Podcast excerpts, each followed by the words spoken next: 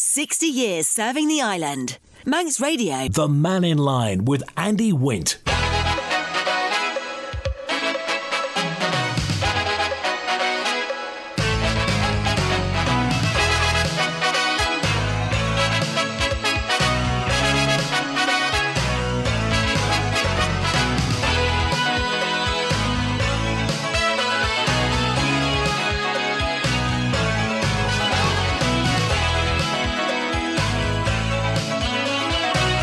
Pastor Mai, good afternoon. Welcome to Mannin Line on Manx Radio. We're open line today.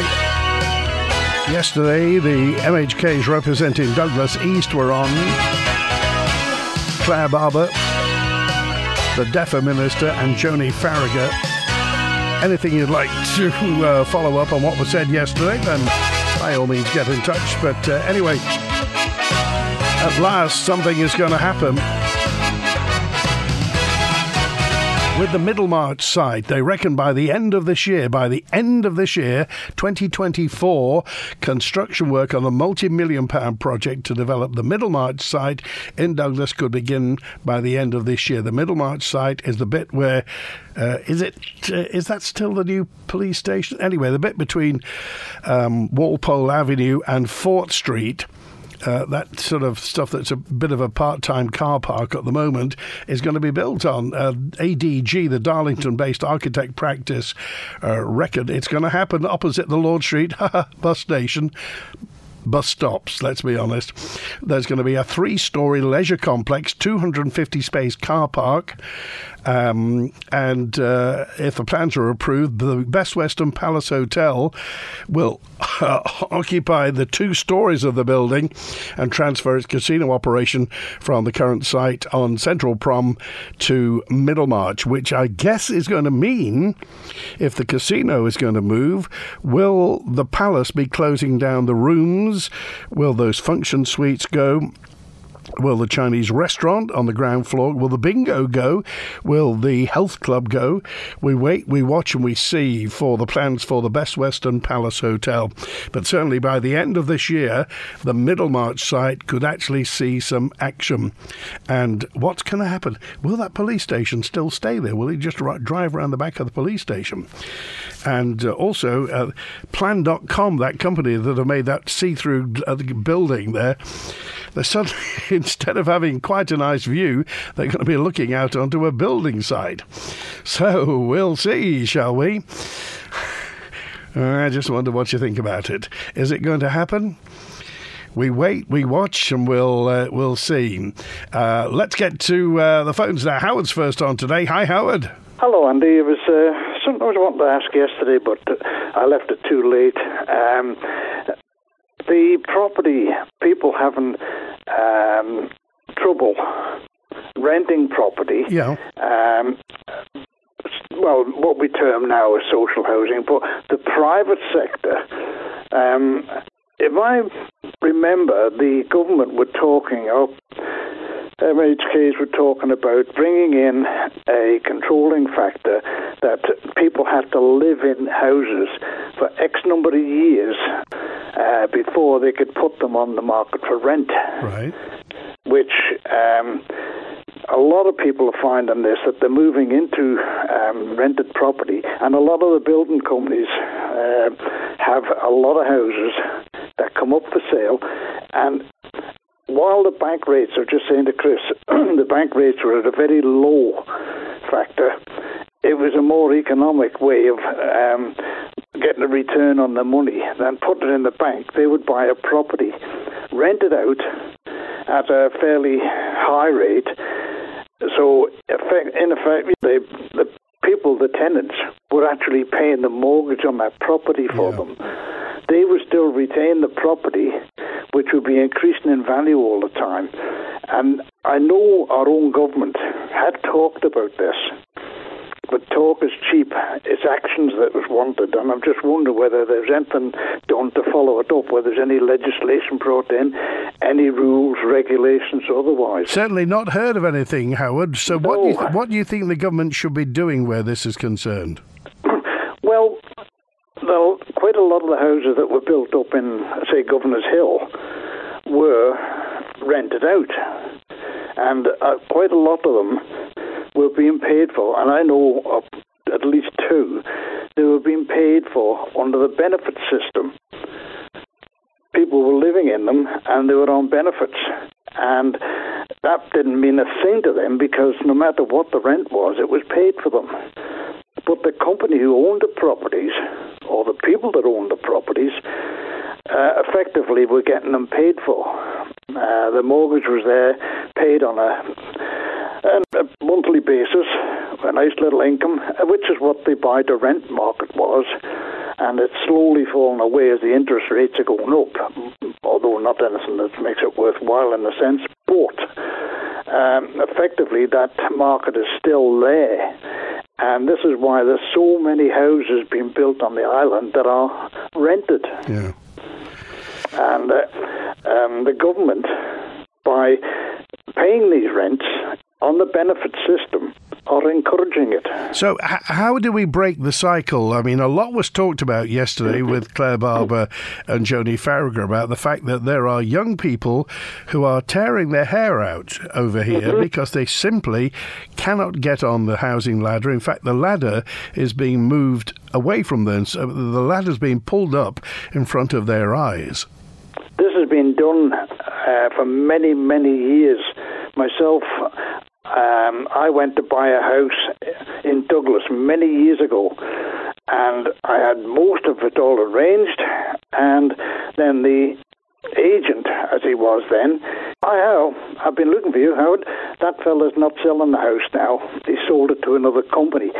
But it turned out that company that this chap had sold it to was one he owned himself, so he was just moving the property round. He'd put it on the market and give the impression he was selling, but he wasn't. He was only moving the property round. And I'm saying this is quite a number of years ago. So I lost out on that and never got the property. But that was over 40 years ago. That would have been paid off by now. And this is probably still going on at the moment. Companies coming in and buying swathes of property and flats and houses, etc. And the tenants, through no fault of their own, are paying for this. And the people are reaping the benefits because they'll turn around afterwards after receiving all the rent, say, for 10, 20 or more years, they'll sell the property, which has risen at a faster rate than what the interest in the banks were. And certainly, as you say, it's a business. It's a financial business for many, many people. It is, yeah. And it come to a head when, as I say, with the bank rates fell to virtually zero. And the money, they didn't want to lend you any money. They weren't interested in lending money, or you borrowing otherwise, because they were getting cheap money from the British government. And the same thing was happening here. People had money. They were getting large sums of money, and they didn't know what to do with it. So they were buying properties on buy-to-rent. And at the end of the day, they, as I said before, beating myself, they still had the property. They'd had that property virtually paid for by people coming in as tenants, and they'd be on short-term lease. Yeah. So you had no security. But the way the housing now, it's when was the last time any council house were built with any quantity? That when they knocked Chester Street down, where the car park is now, that was in the 1950s, 50s and 60s. They built Williston. And Williston expanded from just a few houses down the bottom. I was only looking at a book yesterday, and I remember the man, Alec Moore. He was the mayor. He got the first house in 1953, I think it was, 53, 54, something like that, in Williston. I'm trying to think, the last social housing that was built is that block of flats on Peel Road. Yes, and that is nice. What are they going to do with all the old flats? Are they going to be left to rack and ruin down there? I suspect somebody's got a plan on a drawing board for them somewhere. Yes, but this is where people, they're talking about a 15-minute village. and there's all these bright ideas. There's somebody reading a newspaper from across, because this is one of the plans that they have across, 15-minute village, let's do away with cars. But that's an ideal area. When that was Big Well Street, all those flats were built there. And they housed, and I know there was, I knew a couple of people in there, because one of the lads I used to work with when after leaving school, they lived down there, and there were some brilliant people. There were communities. Whereas nowadays, everybody, a lot of people don't know even who the neighbours are. Yeah. But down there, it was... there was never any maintenance, and of course, they were old-fashioned. They should have been knocked down years ago, and the ones they have up on the old Boy Scouts place in Peel Road, I've never been in them, but what I've seen of them, they look very nice. And they will retain the colour because they've got dark stone on the base. The same as the ones down on the bottom, down when you turn from Quine's Corner, if you turn right to go into along the Lord Street. I can't remember what the name of those ones are. Queen Street, okay. Alongside the saddle. They're right. Corporation Flats. Okay. And they look attractive. All right. Good to hear from you, Howard. We appreciate that. Take care. Thanks for calling today. Jed's on now on Manx Radio. Hi, Jed. Hi, Andy. A beautiful day. It's gorgeous, isn't it, eh? Yeah, very good. And just to put a positive note in, tourism bookings looking very good this year so far. Speaking to the hotels, some pleasing numbers in already. So that's a nice bit of information. But I'd like to follow up on Howard, really, and this housing crisis and how the government seems to have a catastrophic approach to dealing with it. There's certainly no appetite for any quick fix. And we've heard a lot of bluster and a lot of chunnering, really, about housing developments in certain parts of the island. Unfortunately, a lot of them being on the green sites when we've got, Park Road and Victoria Road, and that was covered by Claire Barber and Joni in the programme this week. But I'm not sensing that there's urgency here, because this is becoming a real problem for all the reasons that we've discussed on the radio previously. Now, what I'd like to see is for our illustrious MHKs to start thinking about controlling the rental market. And it's quite obvious that we've got a cartel at work here, and it seems that our developments for new builds and our rental market appears to be like finely balanced, almost planned, poised, where it's simmering at the highest levels possible. Am I being unfair saying that, Andy? Let's put it this way. It is a business, and there are some very adept businessmen who understand how markets work. Well, land is a finite resource on an island like this, and the citizens of the Isle of Man aren't in control of it. It's external factors that are involved. But you would think, Jed, that our politicians know this, and we make a point of saying we can introduce legislation any time, and at the moment, if that the home of your dreams is just drifting away on a raft over the horizon, surely we can call on the government to do something about that for young people, young families. Well, it's our young people that are drifting away and relocating themselves in other places where there's a much lower cost of living and more things to do. But before Christmas, we had that magnificent bit of action by the government, which was to deal with the gas issue and payments and customers being treated very badly. And almost overnight, we had pencil-stroke legislation put in. Now, on the Isle of Man, we've got a rental market that a majority of it, or a vast proportion of it, is controlled by, a small group of people or entities. I think that's fair enough. We know of one high net worth individual who allegedly owns over 300 rentals. Now, that person is privileged to live on the Isle of Man and receives tax advantages that are proportionately much better than you or I receive. And why not? Could the MHKs and Timwald maybe look at doing some pencil stroke legislation overnight that says, look, after a year from now, you're not allowed to own, say, more than 5 properties. So it's not going to curtail anyone's income too greatly, but it would also free up hundreds of properties on the Isle of Man. And that way, we've got a fast-forward, turbo-boost way of freeing up the market. You see, there's a lot of emotion in this, in that, and I keep going back to the young people, and Claire Barber and Joni Farragher were talking with me about this off-air yesterday, a bit on-air, but off-air, and they were talking about young people. Claire Barber was talking about a particular nurse and a family that had come over here to work. She worked for a few years. Her lease was up and she was going to be out. Couldn't find anywhere else. The cheapest place she could find was £2,000 a month to rent. And it was obviously, it wasn't going to work. She was going to just leave the Isle of Man. This is a healthcare worker who come over here, trained, loves the Isle of Man, but simply now has no alternative, Jed, but to go. And we're losing good people. I deal with relocations. New people come to the island regularly, and I see this problem face on. But if the legislation was able to be created, and I don't see what a great problem that would be. It could be solved within, say, a couple of years, 18 months. Obviously, there'd have to be some very finer details examined. But really, you know, planning on building housing estates and first-time buyers and promises of this and that and so forth, things just don't come to fruition. But by this, we could just say, look, you know, we've got to keep the Isle of Man open for business. We've got to make it fair for families to get on and prosper.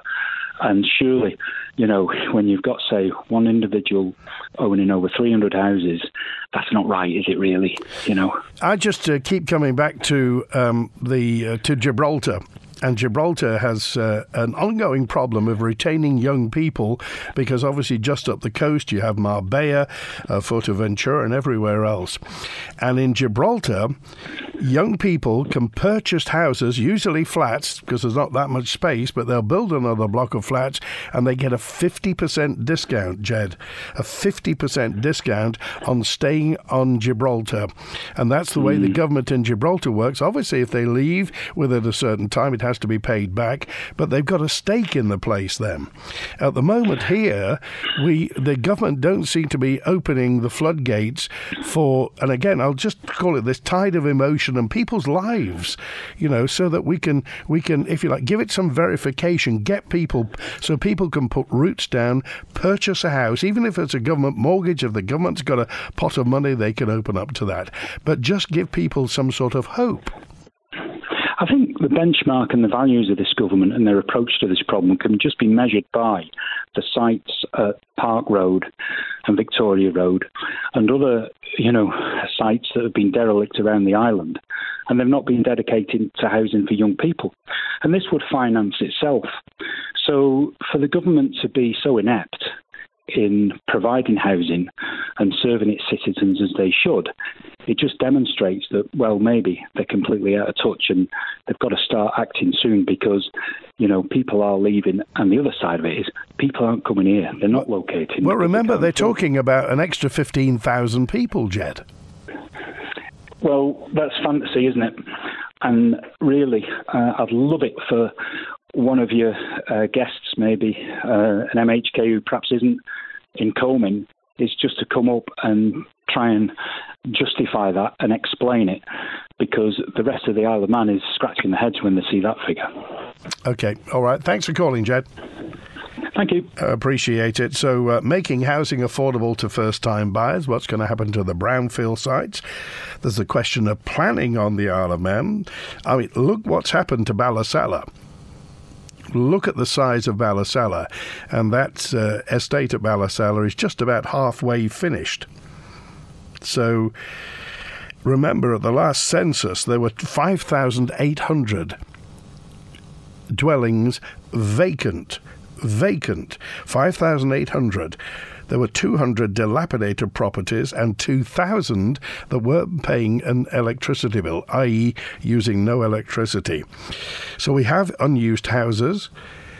We have a problem with housing in that so many people simply can't get onto the ladder because they're paying rent, high rents, and they can't get a deposit together. Could perfectly well service a mortgage because they're paying high rents. Now, who's going to break the chain? Is it going to be government? Is there some sort of private sector initiative that has to happen? But as it stands at the moment, as Jed was saying, we lose people. Do you remember that survey that came out? 3 out of the 5 people. So for every 5 people that come, within 2 years, 3 leave. Now, there could be many other reasons for them leaving, but Advantage suggests that housing is going to be one of them. Anyway, if you have some thoughts on this, by all means, get in touch. Text, email, call and WhatsApp. And remember, the new residents, we're aiming to get to a population of 100,000 by 2032. According to Mr. Cannan's administration, 100,000. We have 8 years, a little less than 8 years, to get to 100,000. Any thoughts on this? Got a message in from Terry, who said, I love those little 60th anniversary things you keep playing on Manx Radio, and I was fascinated by the TT Lottery one that came in 1965, I think it was. However, I heard a name mentioned on there that I've never heard on Manx Radio before, and that is the name Paul Squire. So I must admit, Terry, I heard that name, John Grayson, I think, who's still alive and well and living in Devon, the name Paul Squire. So we're trying to find whatever happened to Paul Squire on Manx Radio. Does anybody know? Do you know Paul Squire? Did you know Paul Squire? Now, admittedly, this is 58 years ago, but whatever happened to Paul Squire on Manx Radio? Any thoughts on this? And this question of disposable vapes and getting rid of vapes. Any thoughts on this? Got a note in from Andy, who said also the government-owned building in Lord Street can't function as a police station as it's currently being used as a tea room for bus drivers. Is that so? Thank you, Andy. Here's Vernon with us now. Hi, Vernon. Hi, Andy. What I'm on about is a building by private enterprise, which was done by the government. I know it was 69 and 70 because that's when I was trying to buy a house for my wife and myself. And it worked very well. It was based on £5,000, I know, which is nothing to anybody nowadays, but it was a hell of a lot of money then. And government put that forward, and we paid on the drip for it. And then when we eventually sold the house, we had, I can't remember what the exact figure was to pay government back. Okay, so just go through that again. They gave you $5,000. They gave us the price of the house, which was built by McCards. Okay, did you have to put any deposit down at all? I did put some type of deposit down. I think I remember it wasn't very much. I don't think it was £1,000 at the time. Okay, and it's a long time ago, this. We're talking 50-odd years ago. But do you remember... I know, that's why I can't remember everything. But do you remember your feeling when you went into that house and closed the front door for the first time? Do you remember how you felt? Yes, absolutely superb. And at the moment, there are lots of people, young people across the Isle of Man, who simply will never have that feeling, Vernon, because they're not given the opportunity. Well, I don't know why they're not given the opportunity, because to my mind, I think it's up to government, and I think Claire Barber and whoever else it was that was on the phone with you yesterday, unfortunately, I'm up in hospital, so I didn't have my phone on yesterday to hear it. So... I don't know what was said then, but all I'm saying is that all I could see is an uprising amongst the children. As you say, Vernon, their uprising is that they will take the boat and never come back. Well, that's what will happen. And then we'll be left with a whole pile of old people. That's what's happening at the moment. And a lot of old people that are coming into the island to live, and the maximum tax that they will be paying is £126,000, I think. Yeah. Okay, well, appreciate that, Vernon. Great memory. Thanks for calling today. All right. Thank you. Bye-bye. All right. Talking about net zero, G on 313 says, net zero is the money we'll have in our pockets after taxes.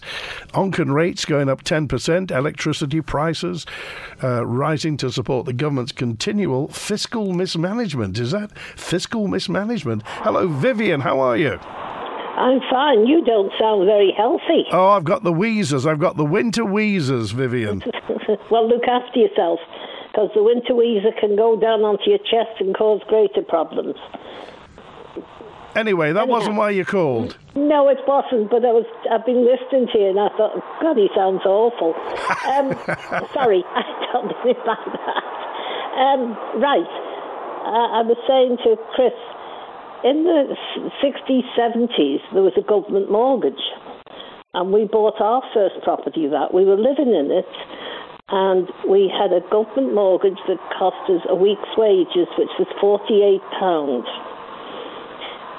There were conditions that came with it as to what you had to do to the property. They didn't give you a time or anything else, but they just kept a check on what you were doing. And it worked wonderful. And it's a great shame that there's nothing like that for the young people today, to buy the older properties and do them up. Well, you just wonder why the government knows this. When the election 2.5 years ago, apart from talking about green issues, housing was right up there. Everybody was talking about housing. I know. Unfortunately, in years afterwards, we lost our house because the vibration from the road, being an old stone building, it gave it a lot of cracks, and the insurance didn't want to pay for it, and this didn't want to pay for it, so we just got rid of it in the end. So, but I just thought you'd be interested, that's all. That's fantastic, Vivian. Thanks for calling today. Quite all right. Look after yourself. Thank you very much. Good to hear from you. Actually, this prompts me to tell you, by the way, that there's a new weekly report monitoring the levels of respiratory illness on the Isle of Man this winter. It's the report's highlighting the rates of respiratory illnesses such as influenza, COVID-19 and respiratory virus, using the data collected by Public Health. And if you want to fill it out, if you, like me, have got the winter wheezers, the winter bug, then if you go to manxradio.com, look on our website, there's a link to a story about this, and you can actually report your symptoms just to tell them what it is. One thing you won't be doing if you've got the winter bug is using an e-cigarette, what we now call a vape. And the government, the Manx government's yet to confirm if it's planning to follow the UK's move to ban disposable vapes. Remember, two types, the ones that people buy and refill, but also the ones that you can buy and just throw away. And they are getting thrown away, remember. Bill Dale from Beachbody says lots of these things are turning up on our beaches. They're being dropped in the street. They're washing down into the drains as well. The UK government wants to bring in new legislation by 2025 due to concerns for children's health. And this is the issue. The vape, the e-cigarette, was designed, it was created for smokers to find a way out of smoking, i.e. smoke something that's not as bad for you as a cigarette. Now, the law of unintended consequences, these have turned out to be a route into smoking for younger people because vapes have found their way into the hands of kids, young people. And if you live anywhere near a school, you'll know. You get that smell of strawberries and candy floss when the sweet-smelling vapes are being used by young people. A minority, of course, but they are being used. Now, do we ban them, as they're going to do in the UK? What do we do about this? Do we educate young people, children? And remember, it was difficult enough to stop children smoking when everybody used to smoke 20, 30, 40, 50 years ago. Young people smoked. It was a way to look adult. They were all over the cinemas, all over the pictures, all over pop videos. So how do we do this? How do we approach disposable vapes on the Isle of Man? David, you got an idea on this, I think, haven't you? Well, I've been banging on about it for a long time, and our government is so slack. To tell you the truth, we have a legislation that's waiting royal assent. Why isn't it in there? They did a piece of legislation some months ago there, and it went sail straight through, and it's on the statute book. And here we have something which is indirectly going to kill children when they get older. They're going to suffer. We're going to have people in the hospital all the time. Why aren't we doing something about it? This is what I can't understand, why we're not actually doing something. Or it's not always down to the Chief Minister, but really in education as well. The Minister for Education, what's she doing? What's the Minister for Health doing? Why aren't they getting together to say all these adverts? I remember watching television some time ago, and it was some time ago, where they used to squeeze a lung and black tar came out of it. I remember that, yeah. That was the most horrific thing to put people off. Why are we educating the kids, putting their health videos on, instead of Birmingham School putting stupid videos on because they haven't got a teacher? Now, this needs to be done, and they can do it. I don't know why they're sitting around pontificating on other things. And the other issue is, what's the housing board doing? You know, we're all talking about housing strategy and whatever, and we put a housing board together at arm's length, another organisation which we can't quiz, and we can't get data subject access requests on. They don't even want to come on Manx Radio to explain themselves. But it's taxpayers' money. I just can't understand it. I really can't. You would think when we talk about the fact that the government wants to get us up to 100,000 by 2032, and yet we're pricing young people out of getting a stake in the housing ladder on the Isle of Man. That just seems to be, it's just not common sense. I don't know whether I'm missing something that everybody else knows, but I just can't see how that is good for team spirit, if you like, on the Isle of Man, for the way that people feel. Yeah, the other thing is, too, the other nonsense that's going on about Summerhill Views, it's called now, it's Glenside as such there. What's going on there? Because the one we did when I was in government there was a contract that the private developer built it, the government bought it, and when it went out to tender. We've got a contract there that just wants to be fine-tweaked. Why do we want to bring somebody else in? And what's going on? We need to get to the bottom of that. And I'm sorry, the health minister can't use the organisation. He is the Minister for Health, isn't he, Andy? He certainly is, yes. But they're talking about Manx Care aren't able to staff Summerhill View. So you just wonder, I mean, if they can't get people, why is the private sector able to get people? Well, that's the issue we need to nail down, I'm afraid. There's several issues we need to nail down, and we're not getting to them. But at the end of the day, quickly, the ministers are responsible for the department. Tony Brown was quite right. The minister's responsible for the department. We need to ask the ministers all the time, what's your view, what's your plan, and what you're going to do about it? Okay. That's the end of this. Good to hear from you. Thanks, David. Good to hear from you. Here's Tony now. Hi, Tony. How you doing, Andy? Good, thanks. Yeah, good. So I know I'm a regular, but I don't want to keep talking about the same things. You're on about the vapes. Well, I just don't understand this, because this government managed to pass a bill about throwing people out of their houses for unpaid electricity bills, and they did that in 3 days. So what's to stop them, if they actually got themselves organised, to ban throwaway vapes in the Isle of Man tomorrow? Why can't they do that? Again, I don't want to listen to all the excuses. I want them to do it. Yeah, that's interesting, isn't it? In that we pride ourselves on being able to get legislation enacted very quickly. This would hardly be contentious, Tony. Well, I don't think it would be, and it would be something they could all go and trumpet about how clever they are. You know, the issue is you have an opportunity here. We all agree that throwaway vapes for kids is a disaster, in fact for adults as well. So if you want to control it, just say they're banned on the Isle of Man. Full stop. Do chewing gum at the same time.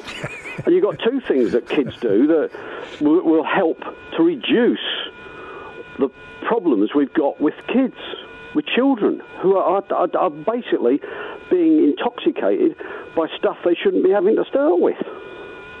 And buy them all a toothbrush while we're at it. So why do you think that the politicians wouldn't do this? I think they don't have the will. They're more interested in talking about things like getting rid of the minister, the bishop's vote, get rid of him. That's much more important than things like this. I think Manx Care, if you want my opinion, they should disband Manx Care, get rid of it, go back to how it was, and then they'll have somebody in charge that they can point a finger at and say, right, get this done. Instead of that, what we've got is a Manx Care which produces lots of figures about everything, and you've just said yourself on here, oh, you can find out how many people cough. Well, does that really matter? Don't we want better health? That's what they should be focusing on, not telling us how many people in the world are coughing. Everybody's going to get a cough at some stage. The issue is, are they healthy? Are they vaping? I don't know. You tell me. Okay. And it doesn't really matter because it's a personal choice. But Manx Care focus on all the wrong things, as do the government. We were running around saying we're going to have net zero. What exactly is that going to do for us? Honestly, what is it going to do for us? All it's going to do is drive up electricity prices. Okay. All right. So, thanks, Tony. Anyway, there's my suggestion for the day. They've got two choices. They can either get rid of themselves or get rid of Manx Care, or better still, do something and get rid of vapes.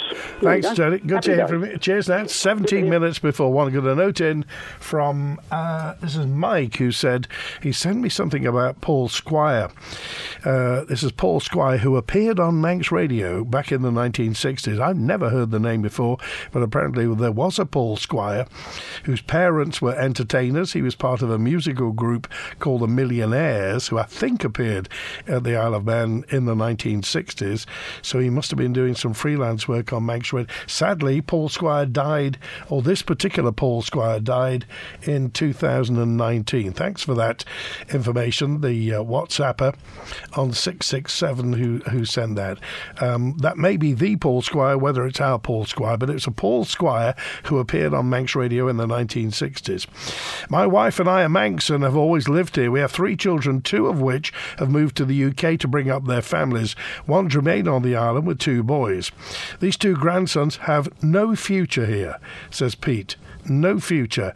They'll never get onto the housing ladder unless there are first-time buyers' houses being built on a regular basis. They're studying different subjects, but if they achieve sufficient results, their qualifications should open up so much more for them off the Isle of Man, thankfully.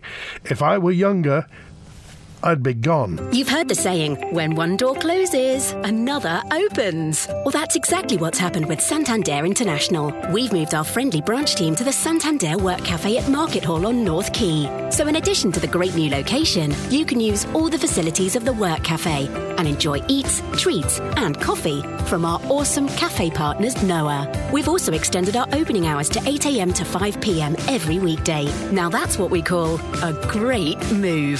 Santander International is the trading name of Santander Financial Services plc, Isle of Man branch, and is regulated by the Isle of Man Financial Services Authority. See santanderinternational.co.uk. How do you really get to feel healthier? Eat healthier. ShopRite's healthy choice ranges make it easy and truly enjoyable. All over our chillers and freezers, food that even sounds better for you. Like the Gym Kitchen protein-packed frozen meals, Plant Chef plant-based chilled and frozen food, and free from ranges across the store from pasta to cereal. Better for you doesn't have to mean boring anymore. Try our range of healthier alternatives. Available now at ShopRite. In life, we plan for birthdays, anniversaries and holidays. But what about planning for the unexpected? I've worked hard all my life. I want to make sure everything's in place for my family. Man Benham understands. We specialise in enduring powers of attorney, mental health receiverships, and are there for you when mental capacities decline. Thanks to Man Benham, your legacy is protected. Secure your family's future today. Visit manbenham.com. because peace of mind is the best legacy. Get your garden ready for spring with Riley's. Seed potatoes to garden machinery. Get down to Cool Road, Braddon for everything you need. And all your pet supplies and birdseed too. Leap into spring with Riley's Garden Centre. Tonight at 6 here on Manx Radio, join Kiri Kermode and myself, Simon Clark, for Countryside. We hear from a couple more people from the plough match I went to last week in Ballasalla in Peel. I chat to Central Mart's auctioneer and farmer Peter Quayle about his acceptance of the role of captain of the parish of Maloo. And I also chat to one of the newbies at the Ramsey Farmers Market, Tamsin Cormode from Little Meadow Farm in Derby. That's all in Countryside tonight here on Manx Radio at 6 o'clock. And don't forget you can download and subscribe to the podcast for free at manxradio.com. The Mannin Line with Andy Witt. Manx Radio. Here's Kelly. Hi, Kelly. Hi, Andy. How you going? I'm good, thanks. Yeah, what's on your mind? I've just been here listening to the Mannin Line, as I do most evenings, and the things you're discussing, it's like I was listening to my local radio station here in Darwin this morning. You're talking about young people leaving the island to look for better climes, etc. And you're talking about an ageing population. And then you went on to talk about children and vaping. Well, all those things were discussed on the radio station here. It's like it's going on your island, which is 85,000 people. It's going on this island, which is 27 million people. It's a worldwide thing. So, well, tell me then, in Northern Territory, have you any answer to the vaping problem? No, it's a terrible problem here. It's awful. Who's got an answer to it? Well, and the other thing is, Kelly, this came out of nowhere. Vapes were supposed to help people from smoking, and suddenly kids have got hold of them. Yes, they were, but if you think back to cigarettes, even King George VI was diagnosed and prescribed by his doctor to smoke them for anxiety, etc. It's different things for different things, isn't it? So, I mean, we don't... One thing replaces another. Yeah, we don't know. I mean, nobody's... In the UK, they're supposed to be banning disposable vapes. I mean, there'll still be vapes, but the ones that you can buy, the plastic ones, they're going to be... I think they're trying to do that here as well. Yeah. Okay, so... It was weird because listening to your programme this evening about young people leaving the island... And I know yours is smaller than this one. And then the ageing population and everything you were talking about was the same thing we're talking about on the radio here. So what's the solution to that in Darwin then in Australia? Well, the government haven't yet found a solution, nor has yours. But there's what is? I don't know. What is the solution? Well, there is plenty. Grow up and... There's plenty of immigration happening into Australia, but of course you have the point system there, don't you? What's immigration got to do with it, Andy? Well, I'm an immigrant here. Well, I'm talking about people leaving the Isle of Man. We are young people, and that's happened for years and years. It's happened for over 100 years. Young people have left the Isle of Man for a long time. But it's a matter of getting people into the Isle of Man, making it attractive, and keeping the economy going. So if we're not keeping our young people, what are we going to do? How are we going to populate it? Well, I know it sounds silly, but they have that same question here. And well, this is a bigger island, 27 million people. I'm glad to know it's not just us. What's the weather like in Australia at the moment? Well, at the moment, all over Australia, it's stupid weather. There's floods, there's all sorts. And here in Darwin, we're having the normal January monsoon. There's floods and everything. The highways are closed. There's hardly any food in the supermarkets. But that's just par for the course in January. Oh, good. It's not always sunshine in Australia. It's not just us. That's all I need to know. Sleep well, Kelly. Thanks for calling. Can I just say one more thing, Andy? Go ahead. Last, I think it was Friday, you were talking about the Isle of Man horse trams. Yeah. And you said they were unique, they were the only ones in the world.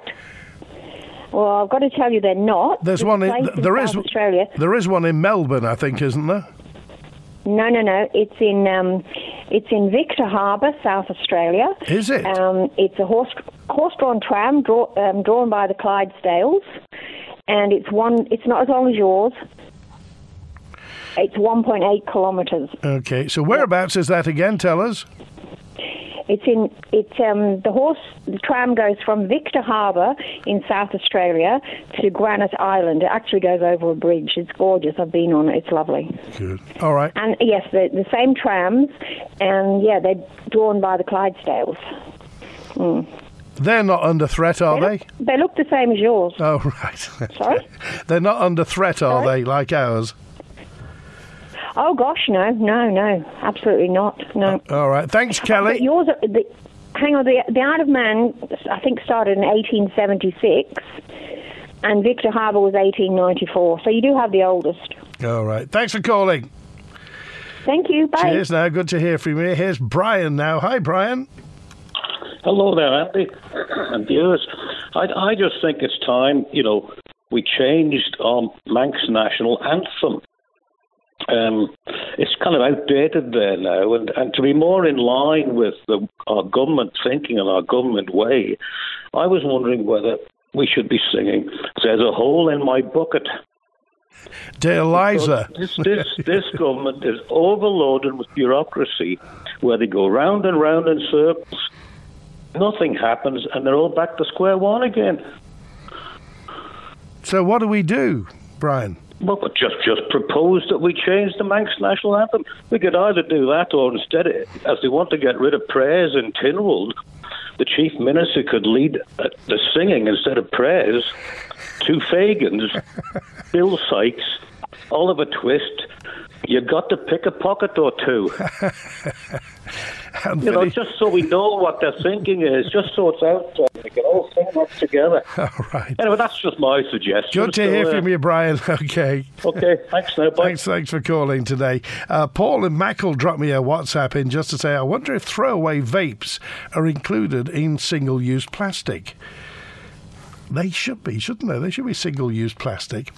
Vapes weren't designed to get people off cigarettes, says Grace in London. They were designed to be more addictive and more attractive to youngsters. It's by design.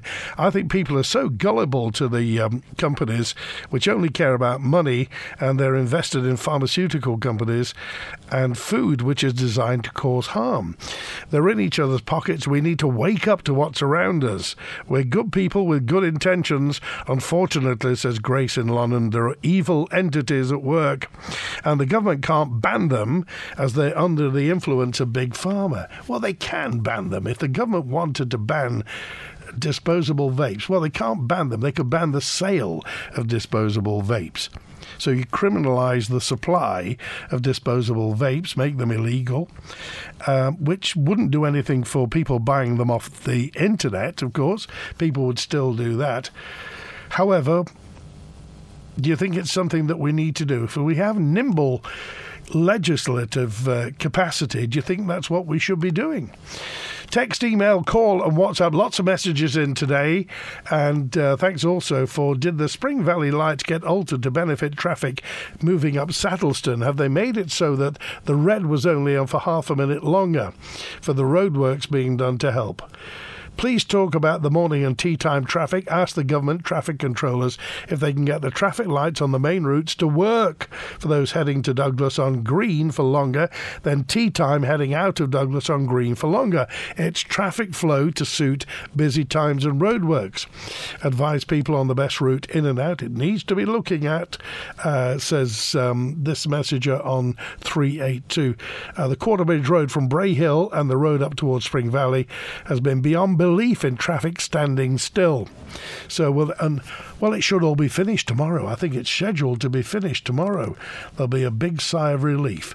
But we appreciate that. Thanks for getting in touch. Now, I did mention that tomorrow we've got two Ramsey commissioners on this week on Manx Radio. The Nation Station celebrating 60 years. This is Manx Radio. Yes, it's all happening tomorrow. Rob Cowell is currently Deputy Chair of Ramsey Commissioners, lead member for Finance, General Purposes and Establishment.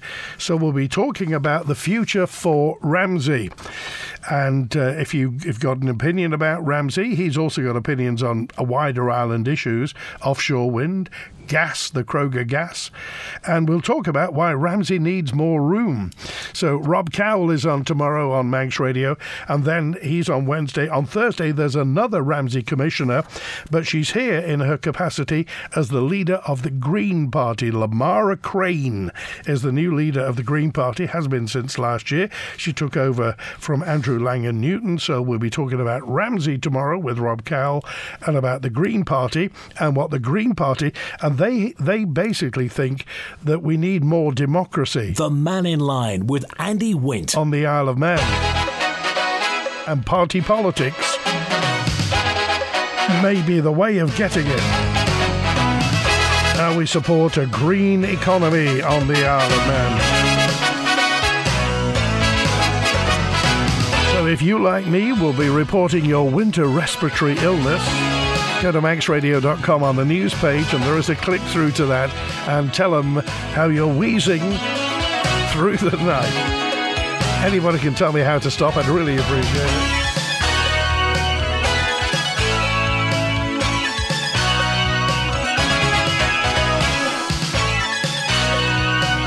I agree with Jed, said John.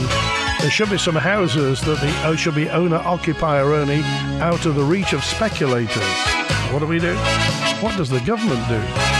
So back tomorrow with Rob Cowell from Ramsey Commissioners. Thanks to Chris Quirk on the phones today. WINT